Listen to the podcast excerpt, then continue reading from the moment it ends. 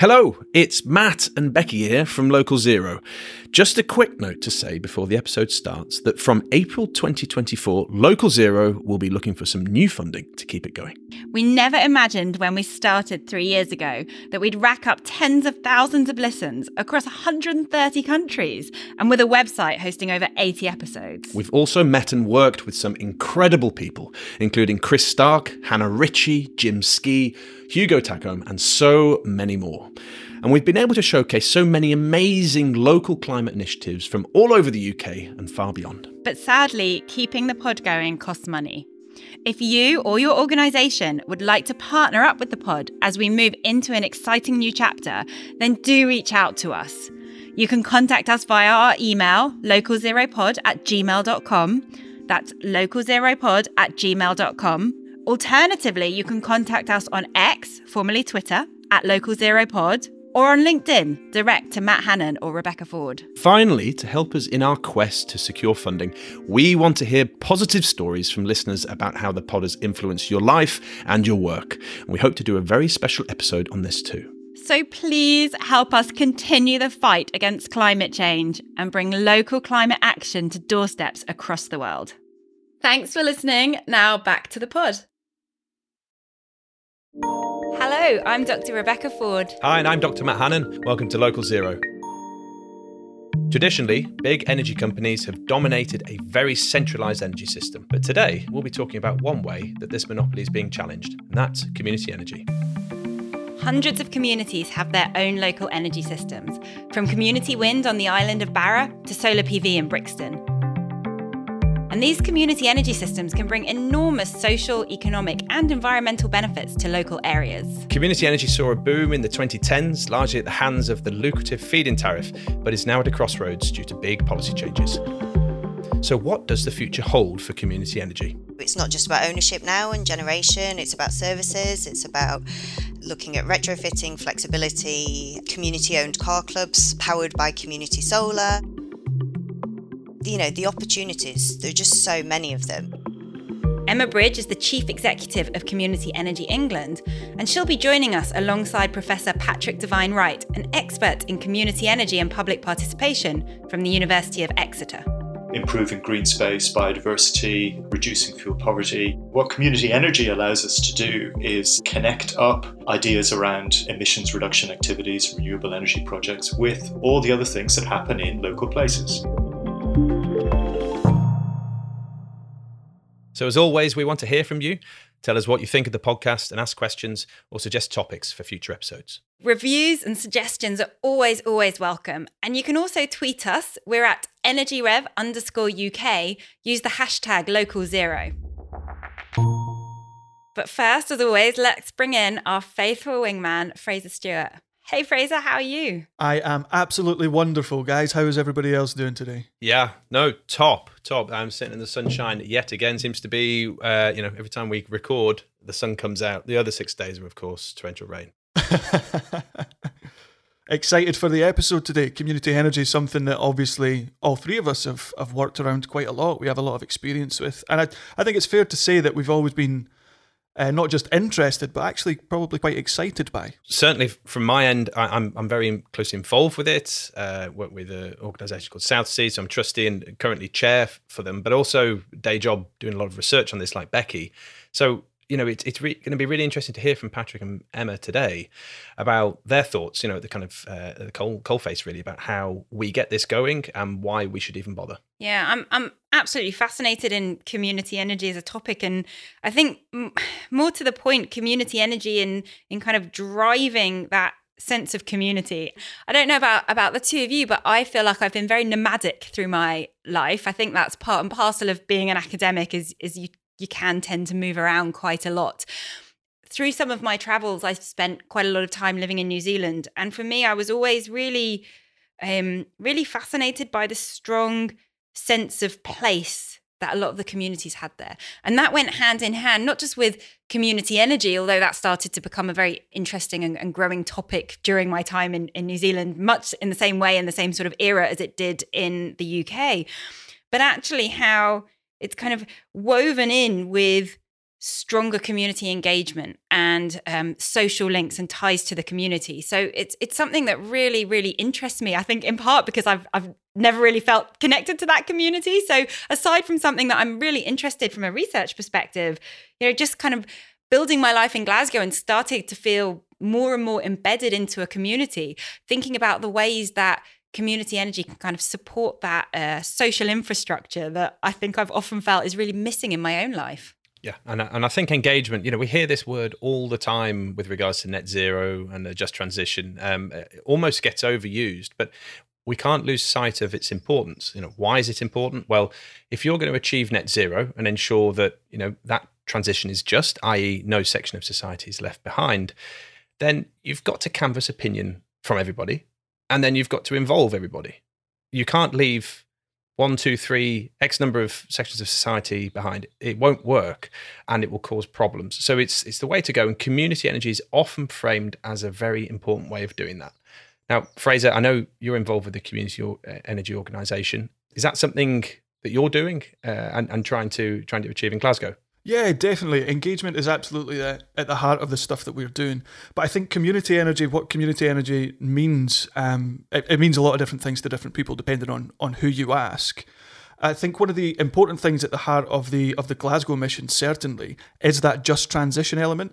So it's about finding ways, not just where communities already have financial and social capacity to pull what can be often quite big, arduous, ambitious projects together, but how we can make sure that the benefits of those projects are also flowing into communities who could really stand to benefit from measures to reduce fuel poverty, who could stand to benefit from the quite substantial amounts of money that community energy projects can generate. So I think there's a justice question that underlies this, but certainly the potential of these projects is massive. I've got a little bit of trivia for you guys, which we always love. Hang on, that's normally my job, Fraser. Back off. It is. Sorry, Matthew, you've been sleeping at the wheel this time and I've taken over. Won't be the last. No, it's actually, in fact, this is a good test as to whether or not Becky's actually read my research. So, no pressure. I know, just to put you on the spot, Becky. I know you don't read numbers anyway, so it's fine. I've been doing work around, predominantly around the feed-in tariff, kind of looking at where the benefits of the feed-in tariff went to. And the research that I've been doing suggests that community energy projects have actually been really good at bringing a lot of that benefit to low-income areas. They target areas who stand to benefit a lot from savings and from community benefit funds. But the question for you guys is, under the feed-in tariff in Scotland, how much money do you think community energy has generated for community benefit in the last 10 years? It's millions. This shows that I clearly don't read your papers. Millions and millions. I'm not accepting that. Well, I think this is where it gets really interesting, Matt, because for me, the big question is what counts in all of that, because particularly where you're starting to talk beyond just, say, income from a renewable energy scheme, and you started to talk about, you know, retrofitting and addressing fuel poverty issues. Well, this is where we see kind of cascades of benefits, isn't it? Because it's not just about then bringing in financial income into the community, but you start to see benefits in terms of health and of impact, you know, impact. This is kind a of politician's answer to Fraser, because yes. You're now, you haven't read his paper. Totally. I have no idea. Okay, so that's awkward. Well, actually, benefit is subjective. Are you talking per annum, Fraser? Is it income per annum? No, I'm in the last 10 years. Oh, to how much years. Has community right. how much has community energy been worth in financial benefit, as in payments from the feed-in tariff? How much do we think? It's going to be more than 10 million then. I thought you were talking per annum. Okay, I'm going to go higher. Oh, payments from the feed-in tariff. Okay, yeah. But I do think that it's, you know, and I really want you to tell us the answer, but I do want us to remember that the impacts are so much more than just the financial number. Absolutely. Yeah. Absolutely. No, that's fair, kind of why I was pushing back before. It wasn't trying to avoid the question. It was just, it is important. I think if we focus on the numbers, we're going to miss a much bigger part of the picture. But come on then, tell us the number. We need a drum roll now, go on. The number is, Matt, you're not far off. The answer is approximately £42 million from community projects alone. So that's substantial money. And now where Becky's coming from there, I completely agree. It's a big part of sort of what drives me is that wider benefit as well. But bearing in mind that money has gone into community benefit funds, which then get used in sort of social projects around the place. So it's a lot of money. So We're going to hear a bit more from you in a moment, Fraser, I think, about your work with Glasgow Community Energy. Yes. So, bit of a teaser, what we're going to cover off. Absolutely, yeah. Shameless self-promotion, but we're launching our share offer in a couple of weeks' time. The community energy project we've got in Glasgow, we're putting solar on the roofs of two schools, one in the south side, one in Easterhouse in the east end. They're expected to generate, they're up and running now, they're already generating. We managed to sneak in under the line of the feed-in tariff, so we're getting a decent rate on that. They're expected to generate per school, and it's quite a small solar installation, per school, £5,000 a year for community benefit in the local area. So it's a good project, it's an interesting project, but the time that it's taken to get it off the ground, the barriers that we faced, political, social, economic, along the way, it's a massive, massive undertaking. So the conversation that I'll be having with Ellie, who's the Glasgow Community Energy Director, unpacks the kind of the practical procedural elements of getting it off the ground. So hopefully it's something that people can take away. Yeah. Look forward to it. I mean, this is an absolutely critical part of the discussion, isn't it? And it's that these groups, while so important in terms of the sorts of benefits that they can drive in their areas, whether that's kind of neighbourhoods or cities, you know, they rely on voluntary input. They rely on people doing this above and beyond their day jobs or, you know, after they put the kids to bed or whatever it is. And it's really... it's passion that drives people, but it's those skills that people are bringing to the table, and yeah, absolutely critical component of all of this, isn't it? That kind of entrepreneurial element, but in a voluntary way. It does, but to be honest, I think the secret to scaling this up is about bringing organisations that sort of professionalise community energy without losing the sense of what community energy is. There is the question of how professional, how corporate do you go until you lose what is community action? And again, you know, that's a difficult tightrope these communities have to walk. All right, on that note, I think let's bring in our guests. Hi, I'm Emma Bridge. I'm Chief Executive of Community Energy England. Hi, I'm Patrick Devine-Wright. I'm a Professor of Geography at the University of Exeter, and I've also sat on the board of Exeter Community Energy since 2015. At its most simple, community energy is essentially any type of energy project or service that has local leadership, is locally owned or accountable, and has wider local benefits. So generally they are more renewable energy type projects because most of the sector is motivated by tackling climate change, but also they can be done in partnership with local businesses and local authorities, and in fact some of the most effective projects are, and there's loads of different ways to get involved, so that's owning, generating, investing in, giving energy advice and so on.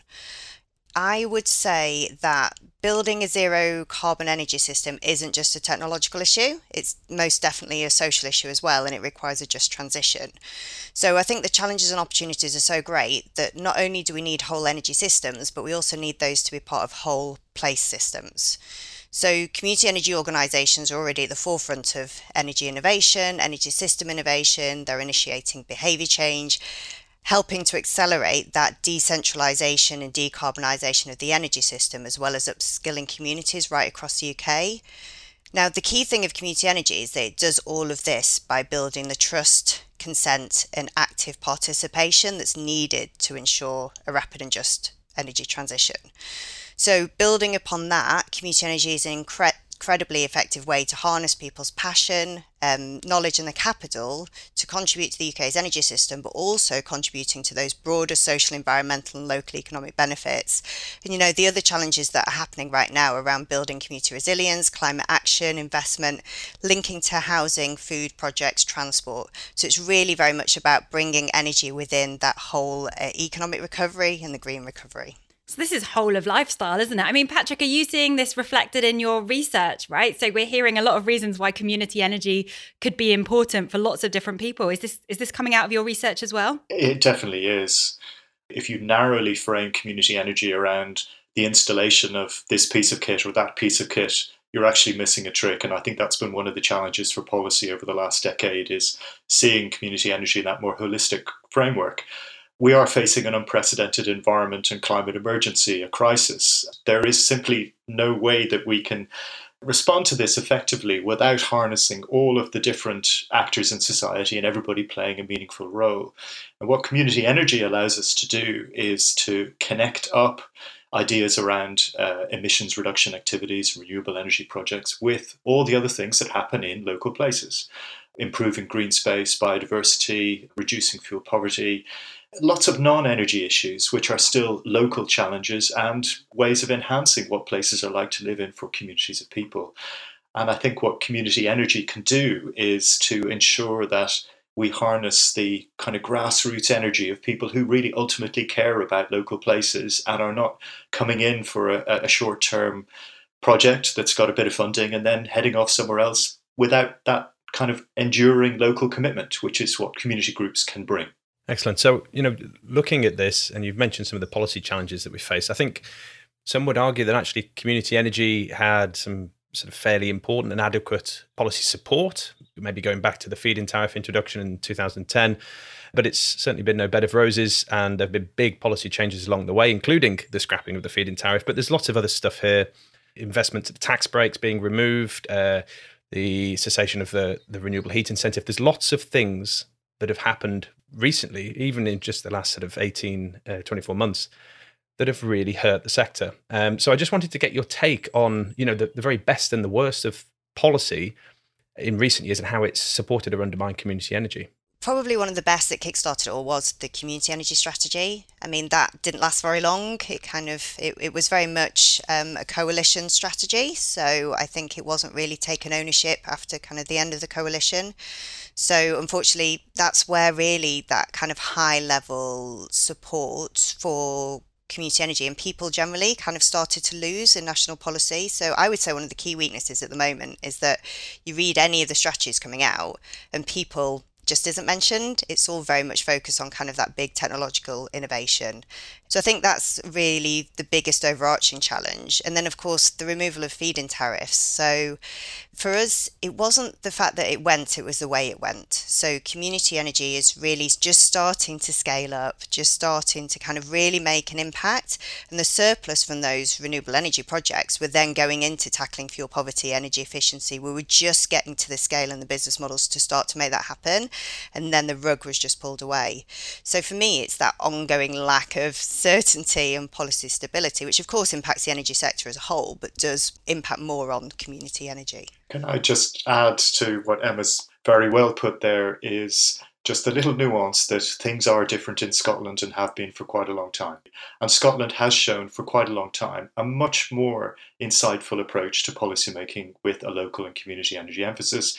For example, that was where we first had a policy target to achieve renewables from the community energy sector.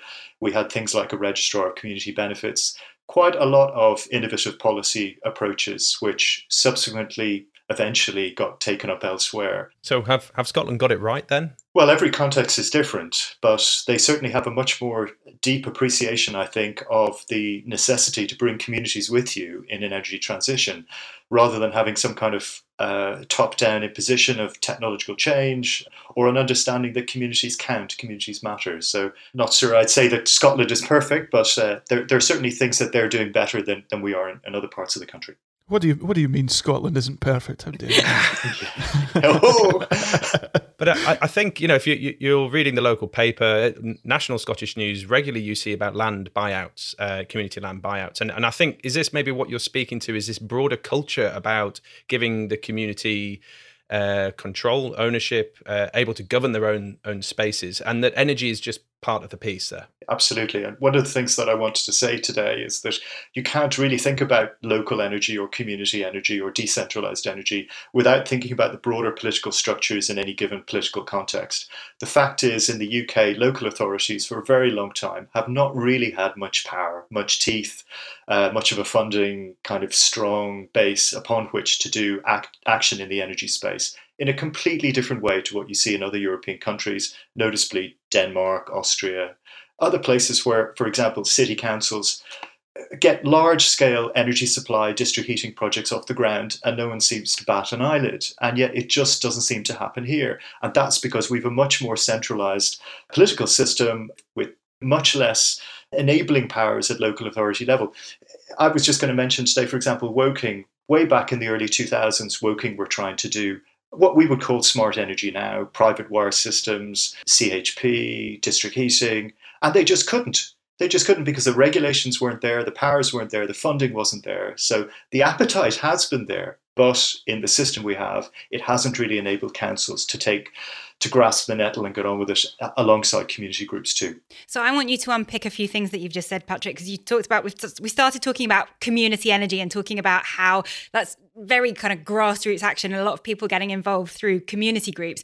Now we're starting to talk about local energy and local authorities. So is that something that we're seeing, a changing landscape, local authorities taking a stronger role or a less strong role? How is community energy evolving, I guess, alongside local energy? And what are some of the differences you're seeing or similarities you're seeing between community energy and local energy? We shouldn't be talking about either or. So community energy is part of local energy, it just adds value. So the ideal is everyone working together on this. So local authorities should be working with community groups and, you know, they've both got their own strengths. So by bringing that together, it just completely compounds that added impact by working together. So I think I'm very keen not to say that it's either or that we're in competition with each other. Yeah, I would fully back that up. But I would also add that I think community groups take action out of a sense of frustration that no one else is doing what they think is absolutely urgent and necessary. There has been a waxing and waning, unfortunately, of central government support for community energy. And I think it would be interesting for us all to discuss what the recent shift towards the local energy approach means and whether it means what we're talking about or something else. But I think one of the big difficulties with a situation where councils in particular don't have the capacity to act in this space is that communities do take action, but not every community has got the wherewithal to do that. So you get a very, very unequal playing field with community groups sprouting up in places where people happen to have the time and the energy and the capital to do so. But that's a fundamentally problematic way of delivering local energy change and energy transitions, because you're going to get innovation in some places, not others. And it'll probably not happen in the places where it happens most, where people are really, really struggling with life generally and with poverty in particular. So what needs to happen to change that? In some senses, we need a better blend of top-down and bottom-up without a concerted acknowledgement and appreciation by national government that local actors do local energy best.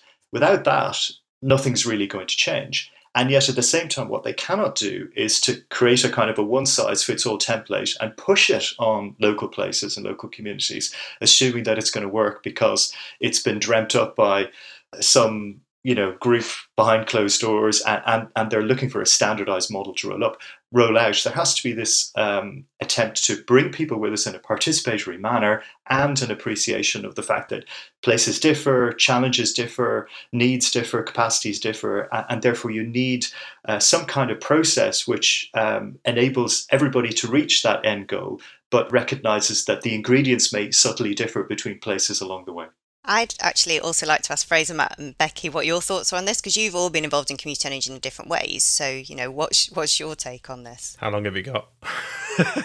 I think community energy has a massive role to play, but not on its own. So it's not just about community energy and local government for me, but it's also about engaging all of those critical stakeholders, including incumbent players, including new business entrants, including national policymakers and so on, in driving forward the change. I think we need a coherent vision that we're all working towards, recognizing that there are clear contextual differences. But for me, it's all about that collaboration, because if we need to deliver net zero at the pace and scale that's going to be in line with our national targets and, more to the point, what the world needs, no one stakeholder group's going to do that alone. Again, it's not just about energy. So, and I think it's, for too long we've used energy kind of synonymously with electricity, and now we're starting to talk about energy in kind of its multiple forms.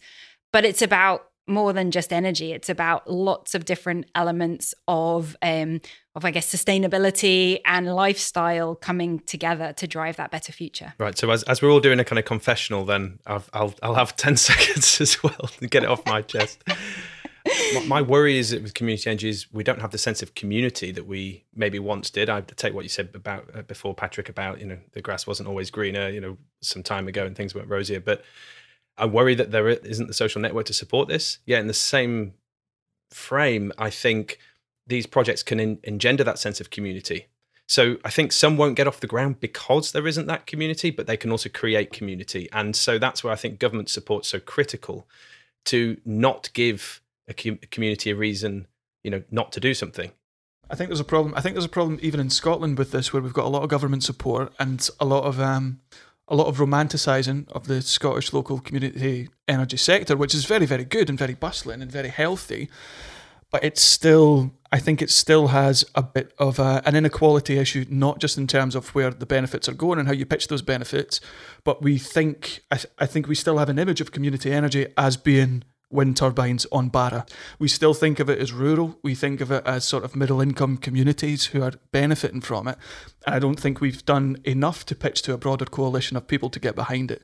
So I think we have an issue where we on the front of every single community share offer ever in Scotland is a turbine on an island somewhere. And I think we need to do better to shake that image and show that actually we do have the tech there, as everyone said, but tech to work in cities. So the work that we do with Glasgow Community Energy specifically targets lower income areas to try and get some of the benefit in there for communities who maybe don't have the time to navigate the huge bureaucratic processes that can often accompany community energy projects. And actually, that's a really good cue to introduce Glasgow Community Energy, the project that I'm a board member for, and that's installed community solar on the roofs of 2 schools in Glasgow. We're really proud of how far we've come with the project and its potential to be a blueprint for urban community energy, both in Glasgow and further afield. But I wanted to give you, as part of this episode, an honest insight into the problems that the project has faced and how much tenacity was ultimately required to get it off the ground. I'm Ellie Harrison. I'm one of the board members of Glasgow Community Energy, and we're a new renewable energy co-op for Glasgow, just about to launch. We've now got solar panels on the roofs of 2 schools in Glasgow. One is in Easterhouse, it's Ashton Secondary School. One is in Pollokshields, Glendale Primary School. Perfect, thank you. I should declare at this point as well that I am also a board member at Glasgow Community Energy, which is going to be the topic of the discussion. So just to get that conflict of interest out of the way nice and early. But Ellie, you've been in this for longer than me. You effectively founded Glasgow Community Energy. And what was the process of that? When did it start? Give us a little bit of background. Yeah, well, it's going back about 6 years now. So I think back to 2015. Has it been as much as that? Yeah. 6 years. I guess I'd sort of, all of the work that I'm involved in, because I'm involved in quite a lot of public transport campaigning, and all of it is based around the need to reduce carbon urgently and frustration at government action over that. Like, it's not happening fast enough. So I was aware of kind of other community energy projects and was inspired by those. But at the same time, actually, I was also interested in, I guess, like how funding systems work in general, and especially in the arts, which is, you know, where I trained and worked before. There's a lot of fossil fuel companies that are kind of sponsoring art things in the arts that, you know, they're just doing that to sort of legitimize a business model which is causing climate catastrophe.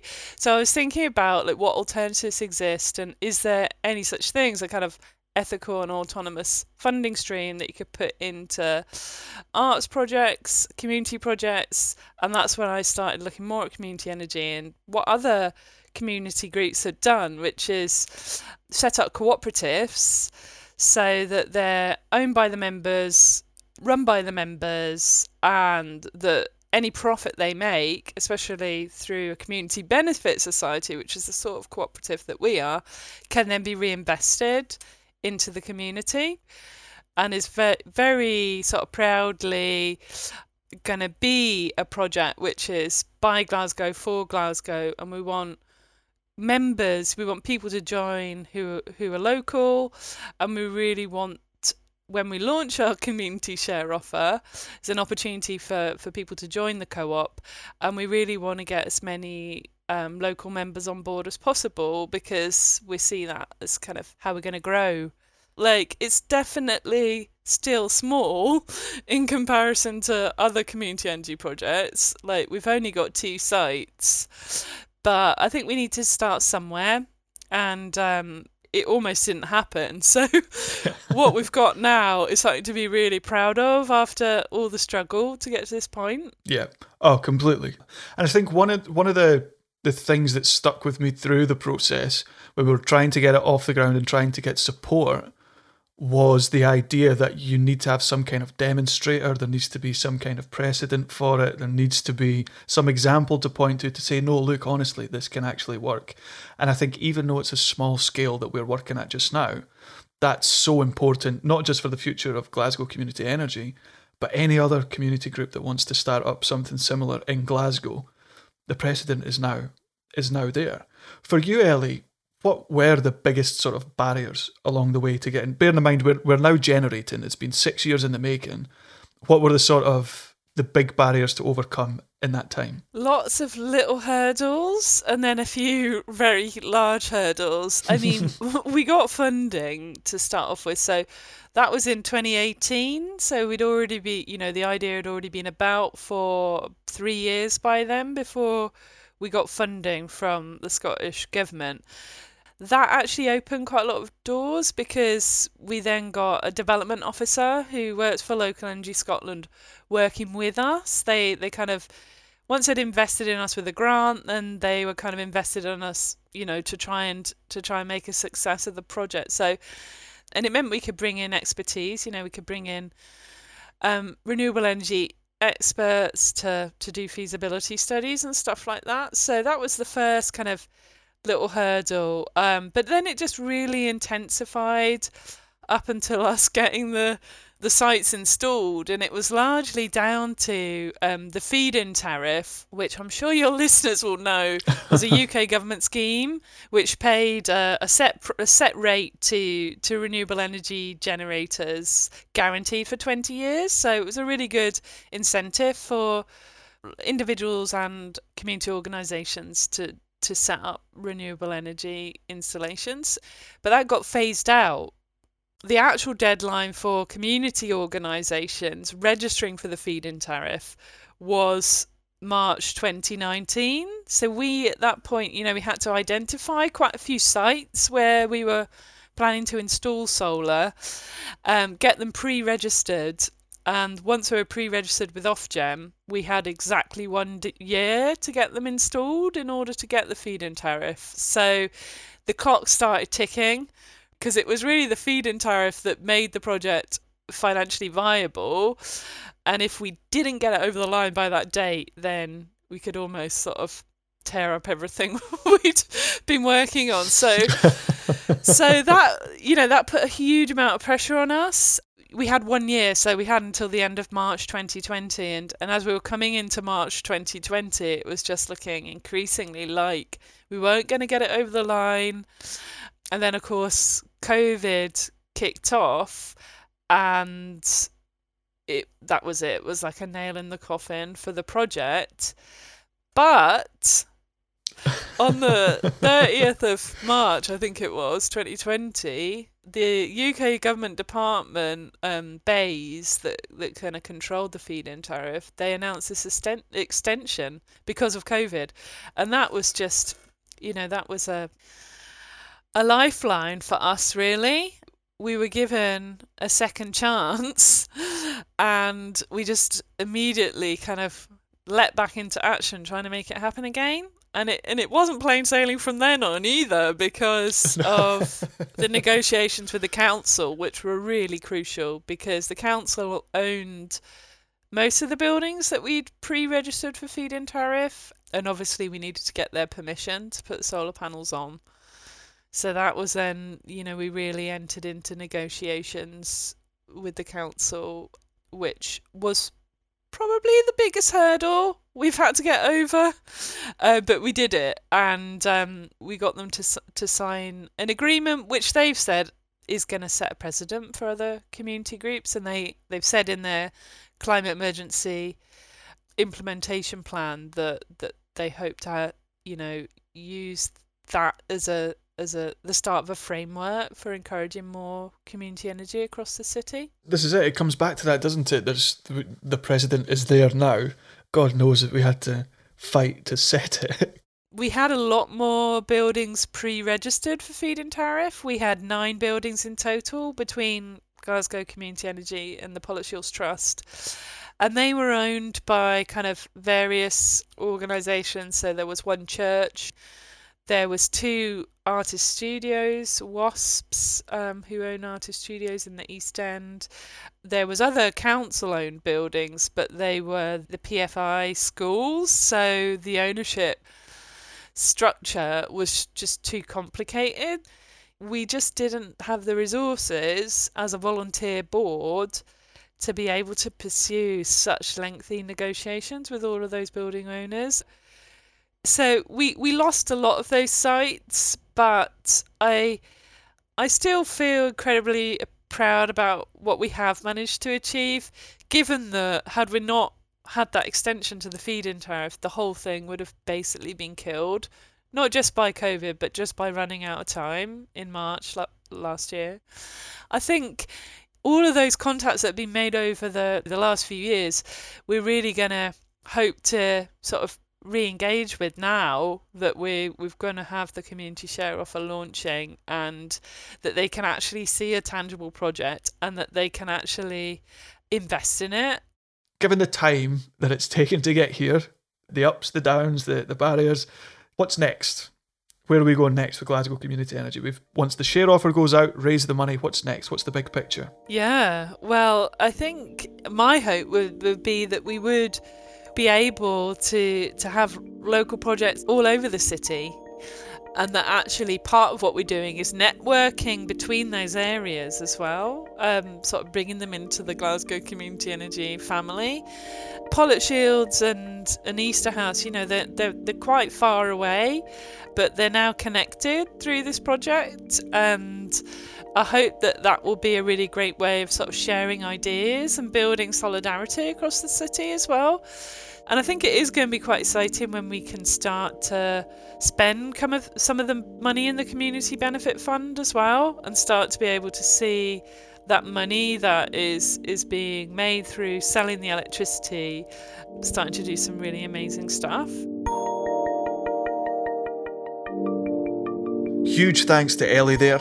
To find out more about Glasgow Community Energy, including when our share offer goes live in the next couple of weeks, you can check out glasgowenergy.coop. Back now, though, to the chat with Emma and Patrick. Emma's reflecting on the potential of community energy to really change the future. For a start, we're at a huge crossroads. What community energy is doing and able to achieve is changing massively, as is kind of the whole energy system. So it's not just about ownership now and generation, it's about services, it's about looking at retrofitting, flexibility, community-owned car clubs powered by community solar. I think, you know, the opportunities, there are just so many of them. So I think one of the challenges is knowing where to focus, and also the additional challenge and strength of community energy is the breadth of benefits that we have and the way that we do it. So, you know, traditionally we've always had the strongest relationship with BEIS, Department for Business, Energy and Industrial Strategy, but actually the challenges and the opportunities come right across government. So Cabinet Office in terms of kind of that engagement, community investment, community resilience, MHCLG, Ministry for Housing, Communities and Local Government, very much around that local authority partnership, but planning blocks. So, you know, the onshore planning blocks affects all of the renewable energy sector, but also really kind of that additional barrier on community-led approaches to that. So engaging the community, well, what does that mean? What is meaningful engagement? And actually it should be more than engagement. We've seen a report out recently from IPPR saying 1/3 of all onshore renewable energy projects should be offered community ownership. We're seeing that voice coming from a lot more different areas, but that also adds a complication. So there's no one silver bullet for us to ask for. So I think the one key thing is to get people and communities across net zero, across all government policy, essentially, as part of the green recovery. But then the tax relief, I think, Matt, I think it was you mentioned before. That's just nonsensical. I don't understand why tax relief was taken away from us. I wonder whether one fruitful strategy will be to position community energy as an important part of the answer to a just transition. I'll maybe defer to Becky for sort of deeper line of questioning on this, but there is a question in my mind about whether a just transition can happen without this grassroots action. there are probably arguments for and against, because community engagement, the grassroots activism that is at the heart of a just transition talks to what these communities need and want. But then there's also the time and scale pressure of a net zero transition. We've got to deliver this in less than 30 years. You know, it's this tightrope between giving power to the people but delivering change at a scale and pace required. So how do you balance that? I mean, it's essential. So I think we just have to do it. And I think you can balance it. It goes back to exactly what you're saying about that just transition. Climate change, everything we've seen through Black Lives Matters, COVID, it all comes back to that fact of things not being done in a just way. So how do we engage people? Not everyone wants to be engaged with the energy system, and I totally understand that. It's kind of how do we make it, making sure that it's fair for those that can't get or don't want to get engaged with it. So community energy has that. I mean, it's at least 25% more effective, according to research, in engaging people and getting behaviour change and that public acceptance. So it should just be putting that community-led civil society approach at the heart of everything that needs to be done, not just expecting communities to pick up where government don't bother or they can't afford to do it. I'd say there's also probably a massive misconception that justice necessarily slows things down. I don't think that absolutely has to be the case with the right vision, with the right ambition to get things done. But in terms of when we talk about the just transition, these elements that Patrick picked up on earlier, right, of not all communities have the capacity, have the resource, have the wherewithal to bring about a community energy project. How do you make sure that the benefits are still flowing into those communities in a way that is just and equitable and fair? I think one of the other fault lines maybe we've just opened up is about the scale and pace of change. Rightly or wrongly, for a long time, it's been assumed that community energy means diddly tiny little projects that don't really add up to much.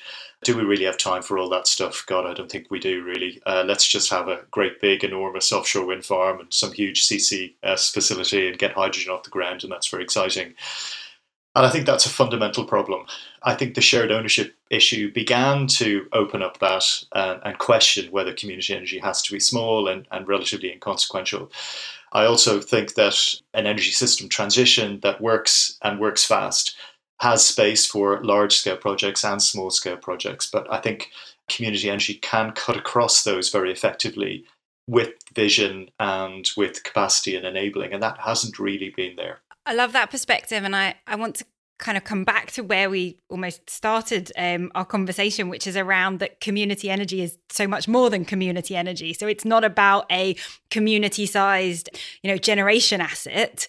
It's about changing kind of the very fabric of our lives and places. On our last episode, we were talking about low traffic neighbourhoods, a very controversial topic, I believe. But, we actually started talking about them and about they're causing these trophic cascades almost, or social cascades. So by making this change in the to how travel is enabled within an area, or rather not enabled in this case, it created entire kind of social changes in how people interacted with one another. And I kind of think back to my grandparents' generation and almost when I was growing up, and I grew up in quite a small street where the kids could play outside in the road and so on. And there was very much that sort of share a bag of sugar with your neighbour perspective. And there was a real strong community element to where we lived. So, do we need to think about community energy? It's not just about those technological assets. It's about the kind of shaping the very fabric of your neighbourhood and your community. And the energy is the sort of catalyst to do that. Do we need to change fundamentally how we think about this? I'm just going to nip in briefly, but only to name check Emma here, because she hit the nail on the head when she used the word place right at the beginning of this. And if you take a place-based approach to net zero and energy transitions, then you're not just thinking about kit, and you're not just thinking about numerical indicators of capacity installed or emissions saved. You're thinking about something else, which is a complex combination of community ties, local economic flows, infrastructure deployment, a whole range of environmental, social and economic indicators which can add up to sustainability. And if you take that place-based approach, I think one of the problems we have with energy policy is that it is really too much driven by economic and engineering mindsets, and I'm going to be controversial here, that tend to have a decontextualized perspective on the world. the quantifications that you get from engineering perspectives on tech and economic perspectives on paybacks and costs, etc., they lose that sensitivity to place and that kind of nuance of the distinctiveness of localities. And I think that's something which social science and humanities can add, but they have been less important parts of that policy informing conversation. I think we have to be careful to be nostalgic as well about the way things used to be and how wonderful it was. Not wishing to disagree with you at all about the fun you had in your childhood, Becky, but I think we have to look at communities in a clear-sighted way today and places, and we're living in a world which, up until very recently at least, has valued mobility maybe more than sticking in places, and the people who have been left behind are the people who cannot move. And I think the pandemic has usefully challenged some of that accepted wisdom. Yeah, no, absolutely. And I think, yes, we do need a radical new approach, but I'm always loath to use that word because specifically focusing on community energy, there's something there for everyone. So whatever your political persuasion, background, area of interest, like Patrick was saying, whether you're an engineer, a social scientist, there's something there for everyone. And by all those different perspectives coming together, that's where we will have the most impact. I think sometimes we just try and make things more complicated than they are. There's the solutions there. We just need to crack on with it. We've seen before what happens if you do big projects, whether it's energy or anywhere else, or just forge ahead without thinking about how people will understand that or how it impacts on their life. We've done all the easy things, now it is the harder things. We are not going to get anywhere, whether it's with economic recovery or green recovery or climate change, if we don't really, really think about how it impacts different people, how different people are brought into it. Do we think that community energy just hasn't quite had the right PR people or right marketing yet? Because are we pinpointing here the true value that it can offer? It may not be, and I stress may not be around cost, least cost, but there's a whole, it could be the same cost, but provide a whole range of added benefits. So I always use the example of an organisation called Green Energy Mull on the island of Mull in the Hebrides. And they have a community benefit fund, which is commonplace for these types of schemes. And the funds, I looked at the long list of where this funding went and what it was invested in. And one of the things that really stuck in my mind was a new football kit for the under-11s local team. I mean, there was a whole range. I could go through 20 or 30 things. But the point here is I could use that for a wide range of other things that this money was invested in, alongside the other benefits of cohesion, sense of place, autonomy. What do you think we should be pushing at and selling community energy as in terms of what it does? Because I wonder whether that's the next step in terms of promoting it, that we need to really pinpoint to your average Joe out there what it can do for them. So I think it comes down to, we need to look at how we can measure that additional social benefit, that additional social value, in a way that is simple to understand and isn't too burdensome in terms of the bureaucracy or about gathering that data. So there are different reports out there, but nothing that really looks at it across the piece. And I think we've got reports that are about to come out or have just come out show social return on investment from community energy at the least being 3 to 1, but we found ones up to 25 to 1 depending on the project. So it's kind of really how we demonstrate the additional value that community energy brings. But again, it depends on who's interested in what. Some people are just interested on the big tech, the megawatts. So it's how do we really, really bring that whole piece of the whole benefits together into something that really grabs people, no matter what their background is. I guess it depends who you're selling it to, right? Whether this is the policymakers or the customers. Yes, absolutely. So Patrick, what's your pitch? Big pitch. Oh, I'm really uneasy about the whole language that you're framing this in, because I think one of the fundamental problems we've had for ages is that cost-benefit analysis rules, and if we can't show that it's cheaper to do X rather than Y, then it doesn't float. So I think Emma's absolutely right that until we're able to allocate importance to non-monetary costs, other kinds of ways of recognising benefit outside of financial way, then I think it's very difficult to capture some of these nuances. I also think that community groups have been about delivery. Emma's been talking about the need for action, getting on with it, not just theorising. That's what community groups have been doing for a long time. And then we say, well, hold on a second, haven't you got detailed numerical indicators of the quantified impacts of your work over years? Yeah. And of course they don't, because they want to get on with it. So I think it's been a bit unfair. It is a nut that can be cracked, but I have to come back as an academic maybe to the conceptual thing, which is that if we see tackling net zero as a society as not just a technical fix. It should be about societal transformation in local places, and it's about how do we make places better places to live, but also places that are effective in responding to the environment and climate emergency. And that has to be about more than just what's the cheapest way to do renewables deployment or net zero, etc. We have to take those other things into account. And if we can do that, then I think we're onto a winner. So before we finish our interview, I'd like to turn us to something very kind of practically focused, because this podcast is all about, it's a solutions-based look, very practical. So I'd like both of your thoughts. For someone listening to the pod that's interested in this idea and interested in community energy, but perhaps isn't engaged in it already, what can they do to get engaged? What can they do to start to make a difference? I'd say first off, look at our website, or if you're in Scotland, Community Energy Scotland, or Wales, Community Energy Wales. There's, we've got a raft of information on there to explain. Have a look at our vision for 2030 and our State of the Sector report in particular. It's as simple as there's lots of share offers out at the moment, so you can invest from as little as £50, or as well as getting involved through volunteering your skills. There's so many different ways, but yeah, just have a look at the website first and get in touch if you are interested. Yeah, and complementing what Emma's just said, I'd say check out your local notice boards and neighbourhoods, work with the community groups that are already there, find out what their needs are.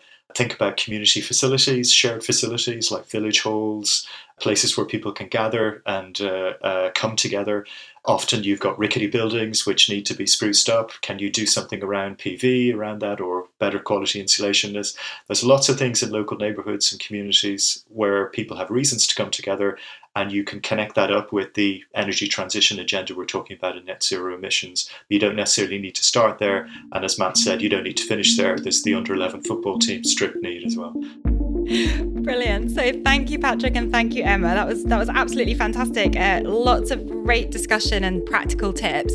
I'm hoping that you can both stay on and join us for Future or Fiction, Fraser's absolute wonderful creation that he loves to share with us each episode.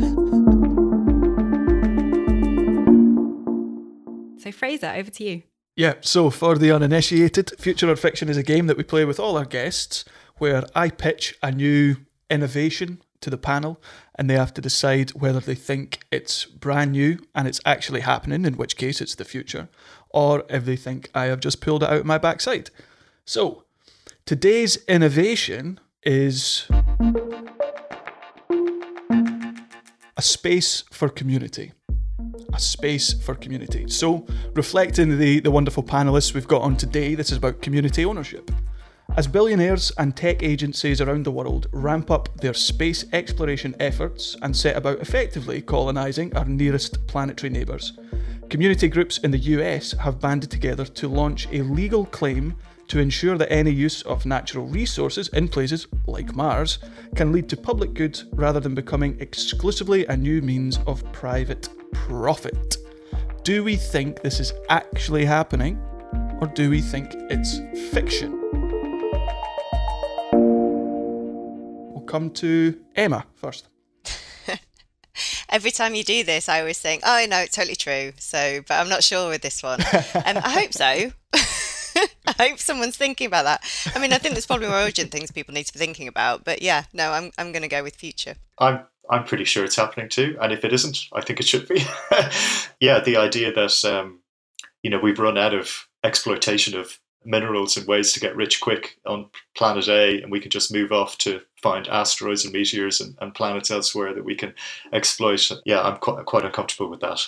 And you're saying, Fraser, that actually now people are just pointing at a dot in the far distance and saying that the resources, minerals from that, as and when we can harvest them, will be equitably distributed. This is the theory. Yeah, this is the broad idea. So you have all these mad websites where for birthdays and Christmas and stuff, you can buy I bought you a square mile on Mars or stuff like that. Yeah, this is much more to do. That's very kind of you, Fraser. Thank you. I know you're very, very welcome. And we'll turn it into a community garden. No, some raised beds, a pond. The example just now is that people like Elon Musk, just to name check, are going off to Mars and they're talking about populating it, they're talking about harvesting whatever they can from it. The idea here is that to counteract that, community groups are banding together to bring the fruits of that into some kind of community public ownership. But see, now you said community groups in the States are banding together. See, that's where you've thrown me off. I feel like if you told me kind of community groups in, like, I don't know, Sweden was doing that, I might be more bought into this. So anywhere in particular? Can you narrow it down more than just America? Not especially, no. America in the US. That's where the main conversation is happening. I think this is definitely happening. I am kind of got this image of kind of sandal wearing folk on the Star Trek Enterprise, you know, and this, I'm trying to kind of bring the two worlds together of, you know, cutting edge space travel and, you know, community cooperative thinking. But I think it's real. I'm going to challenge your thought of community and cooperatives having to be sandal wearing groups. Ooh, stereotypes coming out. Listen, I'm a trustee. I wear a pair of lovely sandals when the weather's right. Community energy does have an image problem. Well, only amongst academics. Hold on a second. Yeah, I could have swapped that out for academic easily, Patrick. Quite right. Oh dear. So I would love for this to be true, but maybe I'm not as positive today as I was a couple of weeks ago. But I feel like this is probably fiction, despite the fact that I wish it was happening. Okay, so that's final answer. Yeah. Reluctantly or disappointedly fiction. Disappointedly fiction. Patrick, can I pin you down for an answer? Future. Emma? Future. And Matthew? Yeah, future. The answer is...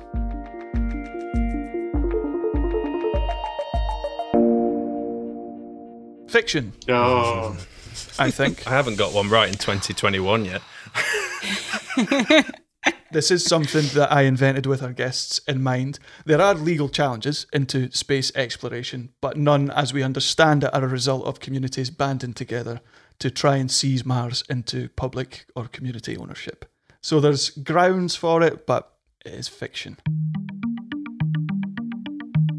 This is the first one where I'm actually sad to be correct. Well, maybe we've started something now. Exactly. Maybe this is the seed. Yeah. This is it. Earlier in the season, we had space-based solar panels. Yeah. And then before you knew it, they're everywhere.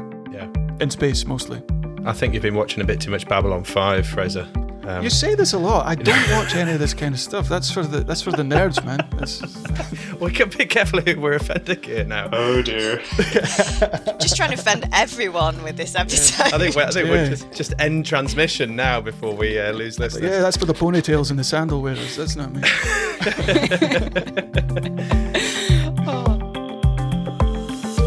I think all that's left to say is to thank Emma and thank Patrick again for such wonderful contributions to today's show. We've really enjoyed having you on board, particularly for Future or Fiction. Please do follow us on social media at EnergyRev_UK. Use our hashtag #LocalZero and ask us any questions, drop us a comment, give us some feedback, and we'll try and get to that and address it all in future episodes. But for now, thanks for listening and bye. Bye. See you soon. Bye. Bye.